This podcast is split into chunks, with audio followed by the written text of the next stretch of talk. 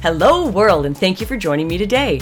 This is Shelly Shearer, and you are listening to the podcast Coulda, Woulda, Shoulda, where I focus on not living in regret and forming high functioning habits. I want to inspire you to transform your thoughts for a happier and higher functioning life. We are what we think, and we get lost in limiting beliefs. We don't eat well, we don't take charge of our money, manage our commitments, and then wonder why we are stressed, overweight, in pain, and unhappy with our lives. I haven't met anyone that can't change their mind. That's why I always say, see you on the flip side, as I want to journey with you on coming out the other side. Side of what you might ask? Well, that's up to you. Good morning, world. Shelly Shearer here from Living Well with Shell, and welcome to the show. I'm so glad to have you here today. This has been a wonderful week, and I really want to talk about how this could affect something in your life about stepping out of our comfort zone. Now, what I'm going to talk about, there's a lot of people I know that would actually laugh and say, talking is never outside of Shelley's comfort zone. But speaking in public actually is a little bit, unless it's very specific to someone asking me a question and me just sharing knowledge. I have zero problem doing that, and I could probably do it in front of thousands of people if I was just specifically asked a question because it's just sort of how I roll. But this uh, week I was able to, for the first time, do a public speaking engagement on my ebook, High Functioning Habits. And I have to say, as nervous as I was, and I've spoken about it the last couple of weeks, you know, I, I had that big bash upside the head the week before with um, uh, a court thing where I had to speak in front of a judge completely unprepared. Butterflies were incredible. I was in complete and utter panic, thinking, I can't do this. But yeah, you know what? It's funny. I was still alive at the end of it. It's funny how that works. And I believe I mentioned a couple weeks back in the end of summer when I was talking about my granddaughter who is, no, Grandma, I'm scared of this and I'm scared of that. And I just looked at her and said, You know what's on the other side of your fear, sweetheart? Everything you want in life. And that is no different for, for excuse me, for us as, uh, as adults. In fact, if we could teach our children that much younger, uh, we would probably have a whole lot less issues as we got older. So, what in your life are you not doing because you're allowing fear and really in some ways you're in you're just you're just um uh, not introducing you're inviting in regret. Because there may be something that you really want to accomplish or do in your life or do and i'm not talking just about work. This could be a bucket list a trip something you just maybe you just always wanted to sing. Maybe you've always wanted to play a sport. Maybe you wanted to compete against something. Maybe you've wanted to podcast like i do. Who knows? It doesn't matter what it is the question is, what is holding you back?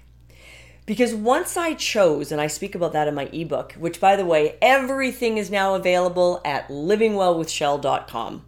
The website is up, it is live, the links are live, everything is there. Uh, there is a future blog going to be there, so that, that little spot's empty right now but my my coach and his team have gotten everything organized and i just wanted to really put out some great gratitude to adam uh, for all the work they have done over the last couple of weeks. He really felt it was important to have that website live and finally functioning uh, when i did my first public speaking engagement. And he does have a point because sure enough people immediately went to it asked about it even had an inquiry about it you know the next event. Someone else would like me to consider coming and speaking at uh, at one of their um, networking events, and I was you know very very excited about that. And these types of tools sort of needed to be there professionally so that people knew how to get a hold of me and how to get their hands on information. So gratitude, gratitude for that. It, uh, I'm very appreciative of that. You, however, probably do not need a website or something for something that could be sitting in your life. It could be something small, large, it does not matter. But your mindset is very, very important and how you perceive fear that you're hanging on to in your life.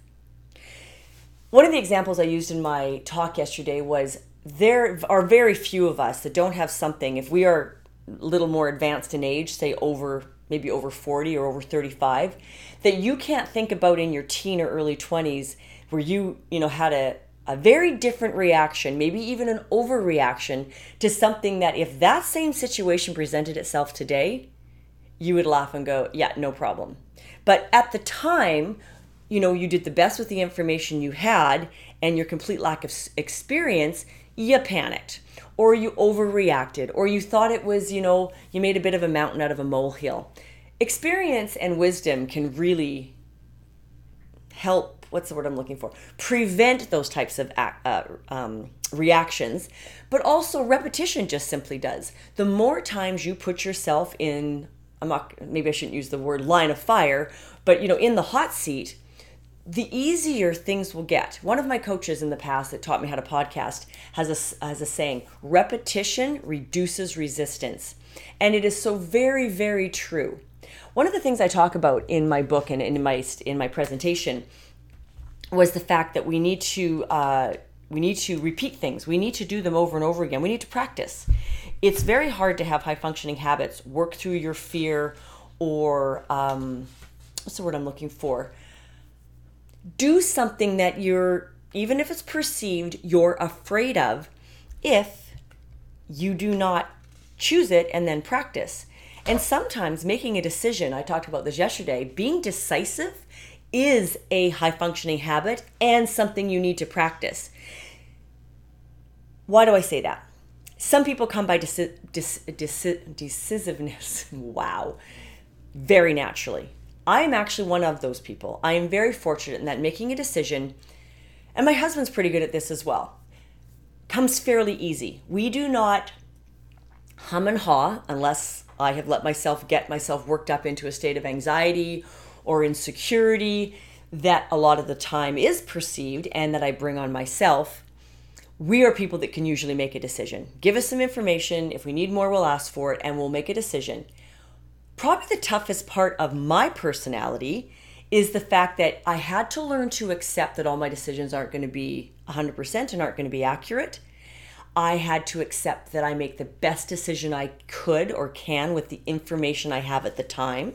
That's why I'm such a proponent of change. Changing your mind or altering a path does not make you a flaky individual. And if you have family members or friends that tell you that, please ignore them because they're probably stuck in some rut. Because for people to actually say that, is a 100% example that they don't have a freaking clue what they're talking about. Because people that do change, accept it, embrace it, work at these things in their life are very aware of the process. The people that don't, they do not know what they do not know. Do not get caught up in their ignorance. That is not your life.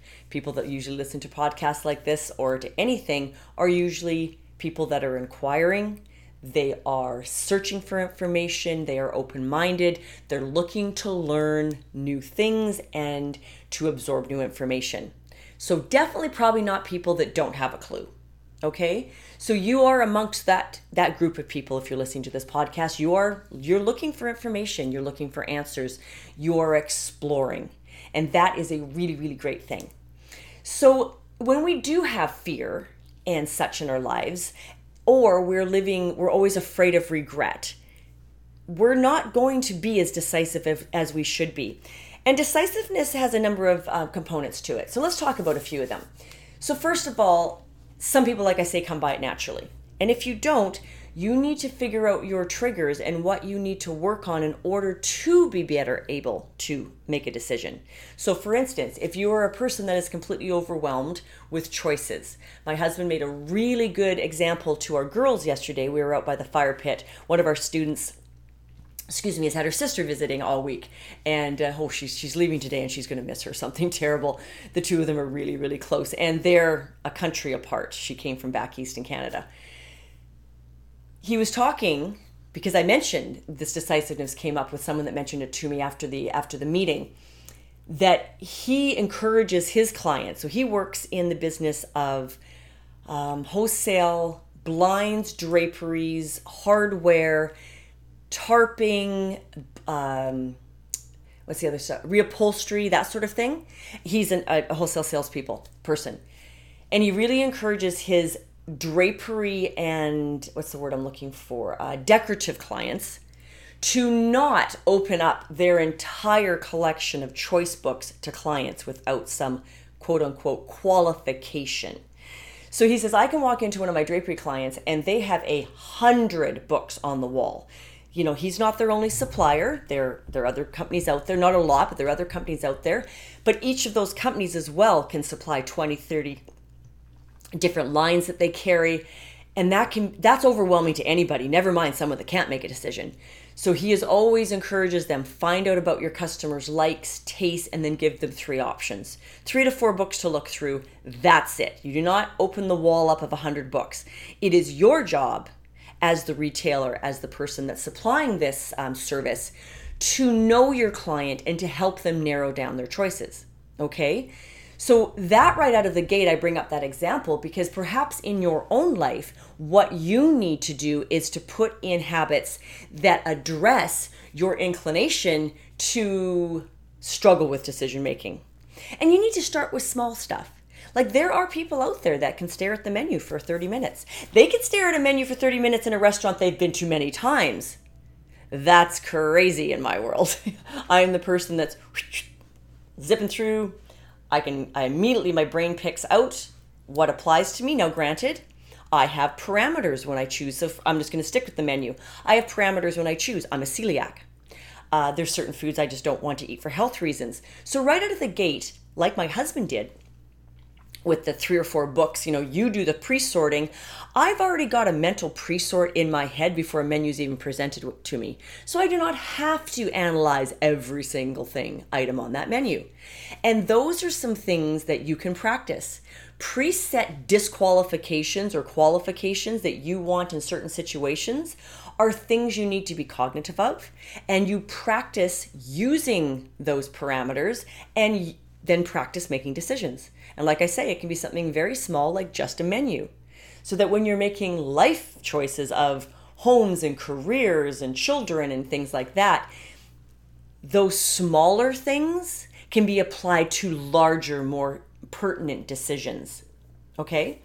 So, like I say, decisiveness for me, really not an issue. But then for people like me, we have to accept that we make mistakes you have to there's a, an expression in investing that's called dollar cost averaging. And i've always been a big proponent of it. And our banker is aware that keith and i are aware of this concept. So we are not those people that run out and lock in our mortgages at you know at a, at a rate so that we're because we're so scared the rate might rise.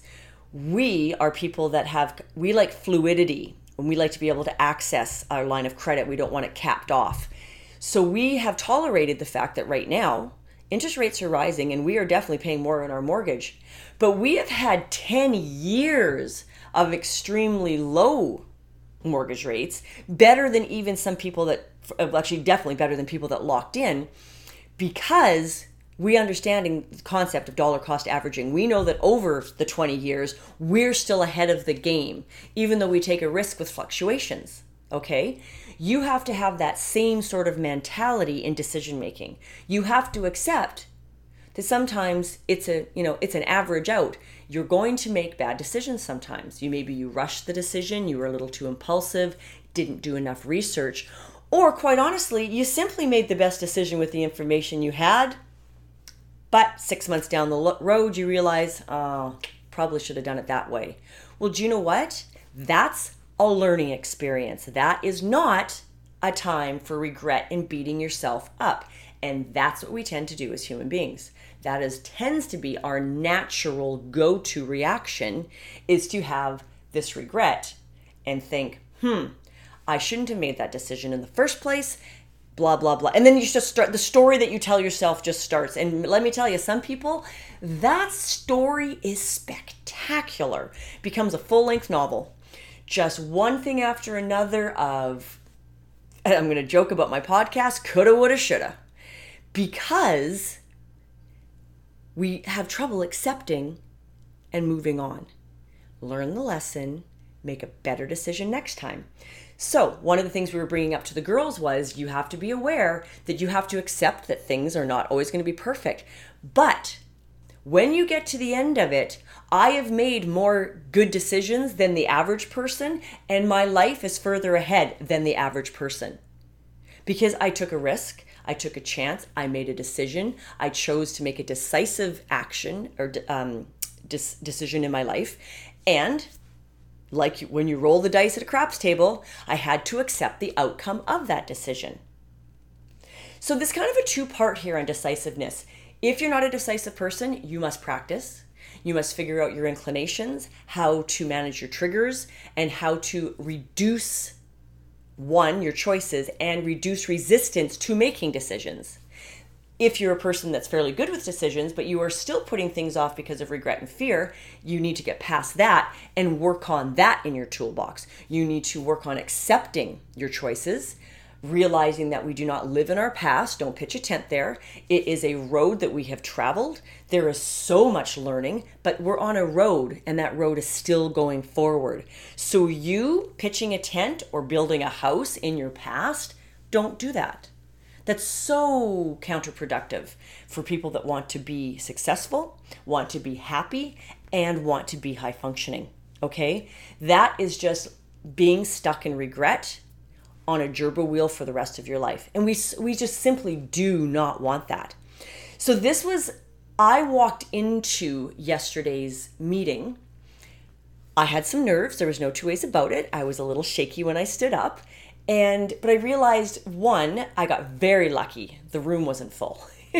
I know that's terrible, but you know what? It allowed me to make excellent eye contact and really relate with the audience. And there were ladies there that I've gotten to know a little better over the last few months. And now, even more so, because now that I've been the guest speaker, you know, we talked afterwards and everyone was just so supportive.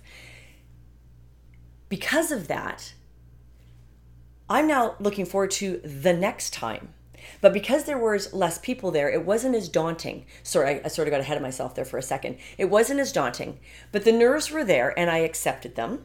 I let them come. They were not even close to the nerves of when I had to be in court the week before. That was almost I I couldn't even get water down. I was just my whole body was just tensed up so badly. So definitely not the case this time. This is the second time, and I was prepared for it.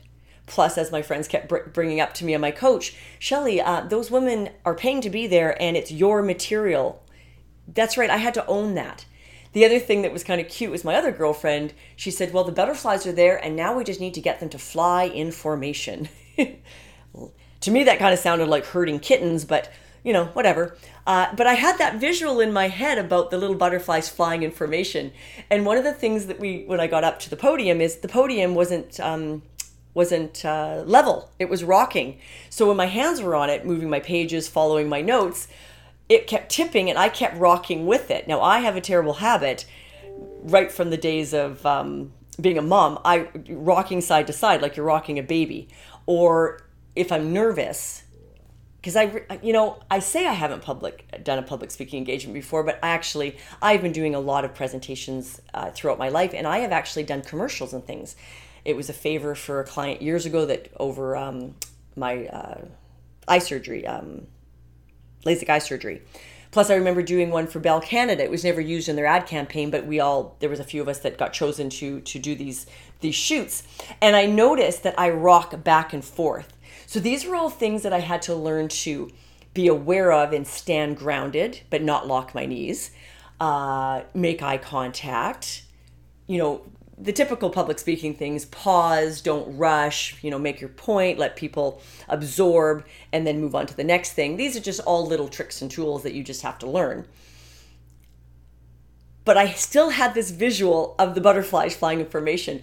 So when I was talking to my girlfriend Cindy later, I was she, she's like, "Is that why you were rocking back and forth?" I says, "She says you didn't do it for long. You stopped it immediately." And I said, "Yes, actually, in a little bit. Besides that being a bit of a natural tendency for me, I was actually visualizing these butterflies swooping back and forth in my tummy, and so I'm rocking with them. And it's like, hey, no, they can they can be information, but I still need to stand still.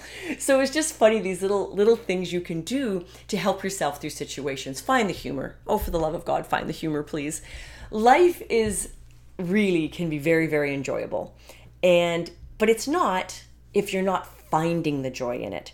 In fact, I made a point yesterday. I was just, you know, these things just come to you. You're in the middle of a point, and someone in the room, all of a sudden, you just look at them and you think, there's, I can relate to a story there. And we have this lovely woman in our group called Maggie and she's like in her retirement years. She sings in a band. She is super still very active. She gets such joy out of life. And she's one of those people I've been watching for the almost the year that I've been a member here who just always brings that joy to the meeting. She is always so grateful. She lives in gratitude for the things in her life. And she's always looking for the next thing, like what, you know, let's do something next. And that really struck me. She's very decisive uh, in this particular case about what she wants out of life and where her joy is coming from. And that unto itself is not only probably a gift in her life, but it is a gift to everyone that she comes in contact with. Because it affects all of us. When we're around her, we're around her energy. And that is a spectacular thing. So, because the room was smaller, I was really able to make that eye contact. I didn't need a, a mic. I was able to just, I'm quite loud and, and can really project my voice. So I was able to engage everyone. In fact, I was stunned about how quiet that room was. Um, or our area was in this restaurant. We're in a wing of the restaurant that closes, the dining room that closes down for our event monthly. And lots of times people are like whispering or they're making little comments. For crying out loud, rude as it may be, I've even caught myself doing it at times when people are speaking because they haven't really grasped my attention or they're not quite loud enough and I'm struggling to hear them. I was just so impressed how engaged everyone was for me uh, and how quiet the room was. And that in turn allowed me to feel very engaged with the audience. So it was just a wonderful experience. The reason I'm telling you all this is I went into it accepting, even though the butterflies were there, that, that no matter what happened, even if I locked my knees and fell over, or my papers all fluttered away, or I completely screwed it up, or I was boring and everyone hated what I had to say, that it was going to be a learning experience. That's all. Not something I'm going to regret. I made the choice to do this but it was going to be an experience. I was going to enjoy it. And worst case scenario, it was going to be a learning experience. And it was all of the above. I cannot wait to do my next speak, um, my next talk. Actually, there's things I want to tweak, and there's things I got some great feedback about, improvements I can make, and I'm just I'm very quite honestly excited about that. I was quite charged with adrenaline when I got home. I'm not going to lie. And my husband was just such a sweetheart. He was just you know, he's just was so proud of me and he just had no problem. The girls were right there, you know, just giving me love and affection. And that, it just made it all such an amazing, amazing day. I want that for you in your life. In no matter like I say, whether you are a person that finds it easy to do something or not, there are lots of things in life I don't find easy to do. That is why I talk about high functioning habits. Because I need need to find ways sometimes of do, dealing with and coping with the things I'm not really good at, but really embracing the things I am good at. And I want you to do the same. Celebrate what comes naturally to you. Look up um, Discovery of uh, Sacred Gifts. Uh, Monique McDonald, I, I believe it's. I still she's got a Facebook group and page discover what your tendencies are. I spoke about this actually yesterday. My girlfriend and I, Cindy, met many years ago bizarre as this may sound, we share a fiance, not at the same time. But that is how we met. She was engaged to my ex fiance before me. That was a bad experience for both of us, however, and through it, because of it, we became friends. But the year that we got to know each other, and before we became friends, but were just in each other's sphere of influence, we had done this course called The Pursuit of Excellence. And the reason we did it was because of our ex. And it changed everything for me that course in my late 20s. I was 27 when I was engaged to uh, to Mark. My son was five, and during that year of 27 to 28 was just a huge turning point, a huge turning point for me in my life. But that course taught me about our different personality traits. You know, whether you're a controller, a promoter, an analyzer, or a supporter, how you are in those, you know, formality levels, or um, it's really the, the word's not aggressive, but sort of how dominant or pushy, I guess, but that's not the word they use. I can't remember what it what, what the word is they use. And these things kind of put you on a sliding scale. Needless to say, 10 10, I'm a controlling controller. I have definitely do not live in that quadrant like I used to. I am I definitely have promoting, supporting, and analytical tendencies. Well, duh, I have a marketing background. I have the gift of service and hospitality, plus I'm an accountant. So I definitely have strong tendencies the other quadrants, but my control and my need for order and formality was very, very high when I was younger. And I am really sorry about the noise in the background. That I did not notice in the past is my computer alerts, and I need to fix that. Um, so I apologize for this podcast. I'm not going to redo it, but I will try and figure out a way to get that not interrupting us all the time when I'm doing my podcast. Learning, see? We just you just got to learn stuff and move past it. But what that course taught me, in specifically, besides all the other stuff, was the frame of reference that I view the world, the filter that I view the world through. Because we all do it. We're we're raised with certain beliefs and we also develop our own, and then we see the world through that filter. And one of the things about, you know, changing habits and being more decisive and even just, you know, any of of the points I make in the ebook is understanding your filter taking a step back and understanding why you see the world the way you see it, why you do certain things, why you have certain habits. Because under, knowledge is power, and understanding that will help you then take the next step of making a choice of how you want to behave and the habits you want to bring into your life. And decisiveness is just one of the five points of, you know, you need to understand your inclinations, you need to choose, you need to learn, you need to be decisive, you need to practice. These are all things that you've got to just keep working on in your life and repeat, repeat, repeat. Repetition reduces resistance. And the other point I talked about yesterday, though, that I'm not going to get into today, was just recovery. You know, we as human beings, we need to understand uh, the chaos cycle and where recovery and healing and contemplation comes into things, so we're not always in action crash, action crash. That's not healthy. So, all of these things, these types of sacred gifts and the chaos cycle, pursuit of excellence, in you know, investing in myself has been how I got myself here today.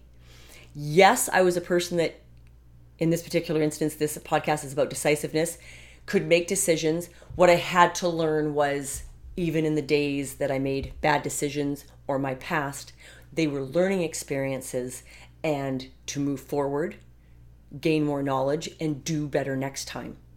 All right. And I wish the same thing for you in your life.